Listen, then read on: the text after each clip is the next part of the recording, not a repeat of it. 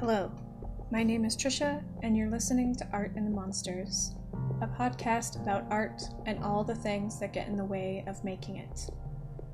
Today's monster is heavy, like a boulder or packed earth. It's not very good at hiding, and it feeds on failed expectations. Today's monster is disappointment. In my experience, disappointment is one of the worst emotions. I hate feeling disappointed even more than I hate feeling embarrassed, and I really hate feeling embarrassed.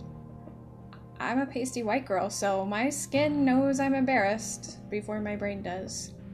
But even worse than that pink, hot, flustered feeling is the distinct sorrow of disappointment.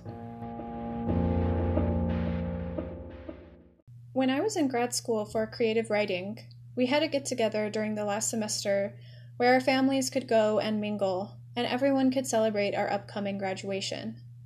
I had never really cared about my graduations prior.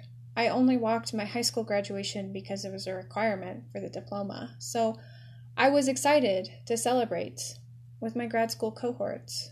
My parents and my husband were with me, and I wanted to show them off. I also wanted to show them the community of writers that I'd been a part of for four semesters. When we got to the cafe, it was busy and it was hard to shuffle in through the crowd, but we made it to the back where my cohort was. We looked around for a place to sit and we walked by one of my peers who sat next to one empty chair. I was ready to say hi to her, introduce her to my family but she saw me looking at the chair and immediately let me know that it was saved, as if we were in the cutthroat social environment of an elementary school cafeteria. And as if I was a dejected third grader, I reacted with pure emotion. I hadn't even wanted that chair. I was there with three other people, after all. I ushered my family past her, and when we did find a place to sit, I broke into tears. With years between me and that moment, I know it sounds dramatic. If I put my current self back in that same situation, I'd like to think that I wouldn't take it so personally, but I had been holding back how lonely I felt among my cohort for four semesters. So my peers' adamance that I not sit next to her in that sacred saved chair was the tipping point. After that, I couldn't muster up the emotional courage to wedge my way into conversation with anyone else, and we left. I was disappointed that what felt like my final attempt to convince myself that I belonged with a group of fellow writers was so easily upended by one single chair. I relay my story because, as much as I wish I didn't, I think of it often. And when I think of it, I am reminded how painful it is to be disappointed and rejected. I tend to make many decisions based on the fear of disappointed, and I have a great and masterful fear of being disappointed. If I dream of being a published author one day, but I never become one, then I'll be disappointed. I shield myself, or try to shield myself from disappointment by avoiding anything that could make me disappointed, but it never works. In The Nature of Jade by Deb Caletti, she writes that disappointment is a sense of loss for something you never had. And phrased that way, it seems absurd to always be on guard for grief that's wrapped up in what could happen. When we run from possible disappointment, what we're failing to realize is that tolerating negative emotions is a necessary part of working toward our dreams. I'm not uniquely adept at circumventing disappointment. Many of us who live in the comforts of the Western world would rather avoid negative feelings than do the uncomfortable work to achieve personal fulfillment. This notion of comfort above all is addressed in the book The Upside to Your Dark Side by Todd Kashdan and Robert Biswas Diener.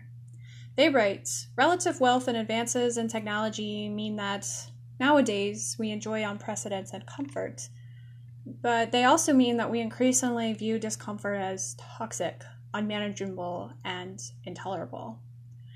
If I were to rank emotions based on levels of perceived toxic discomfort, disappointment would be in my top five. For many, Emotional discomfort may be even more unbearable than physical discomfort, and while we try to avoid feeling uncomfortable, authors Kashdan and Biswas Diener write that we miss out on important opportunities to wield some of life's most useful tools. Avoiding difficult emotions doesn't create a vacuum of space in which only happy emotions can exist. Instead, we numb all of our emotions. That leads me to ask what's more disappointing, a failed dream or the inability to experience joy? Living in the fear of disappointment feels a lot like living in a shadow. Shadow presents a safe and non threatening environment, but it also poses the risk of apathy. Like disappointment, apathy is heavy, like a boulder, but unlike disappointment, apathy is very good at hiding. It can go unnoticed under the guise of a comfort zone. Comfort zones are great for people who avoid disappointment, but they're not great for people who want to fulfill their desires. A shadow might be free from discomfort, but it's also further from possibility. The perpetual shuffle away from anything that might provoke disappointment results in a hollowness that's worse than just feeling a little disappointed. Fears of disappointment and pain are shadows discoloring the joy and pleasure we could find right now. Painful memories that continue to dictate our choices hold us back from the drive and internal motivation that comes from dreaming about what's next. Gloria Steinem says that dreaming, after all, is a form of planning.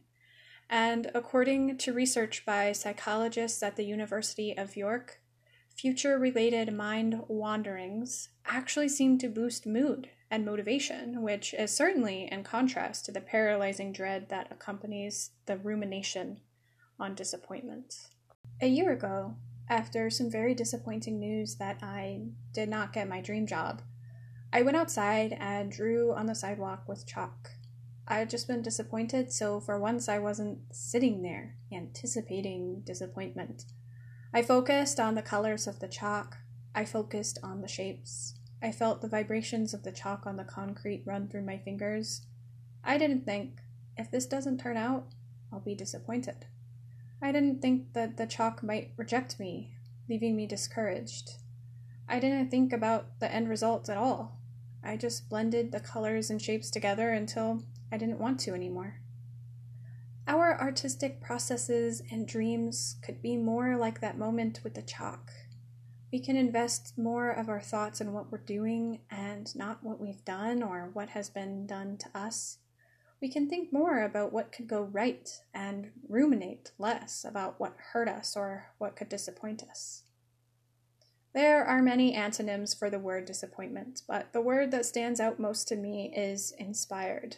While disappointment is shadowy Inspiration is light, it's color, it's energy to chase after our desires instead of run from them just because we might be disappointed.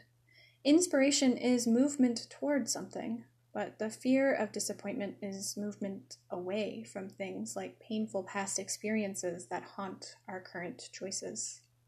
Sometimes our past experiences are good fodder for art, but very often they're just masochistic nostalgia only comforting because they're not as scary as the possibility of failing at our dreams. Inspiration moves us out of the shadows of disappointment. It gives us tools to think ahead and plan our next steps. Avoiding disappointment is a gradual buildup of deep, thorny disappointment. Like soap scum accumulating in a shower, the longer it builds up, the worse it gets. We can't run away from being let down, but we can run toward inspiration. We can build possibilities instead of scum. Since disappointment is inevitable, I'll leave you with these questions. Where can you find inspiration today?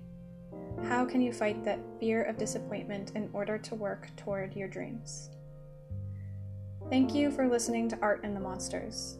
Send me your thoughts and feelings about the fear of disappointment at artandthemonsters at gmail.com.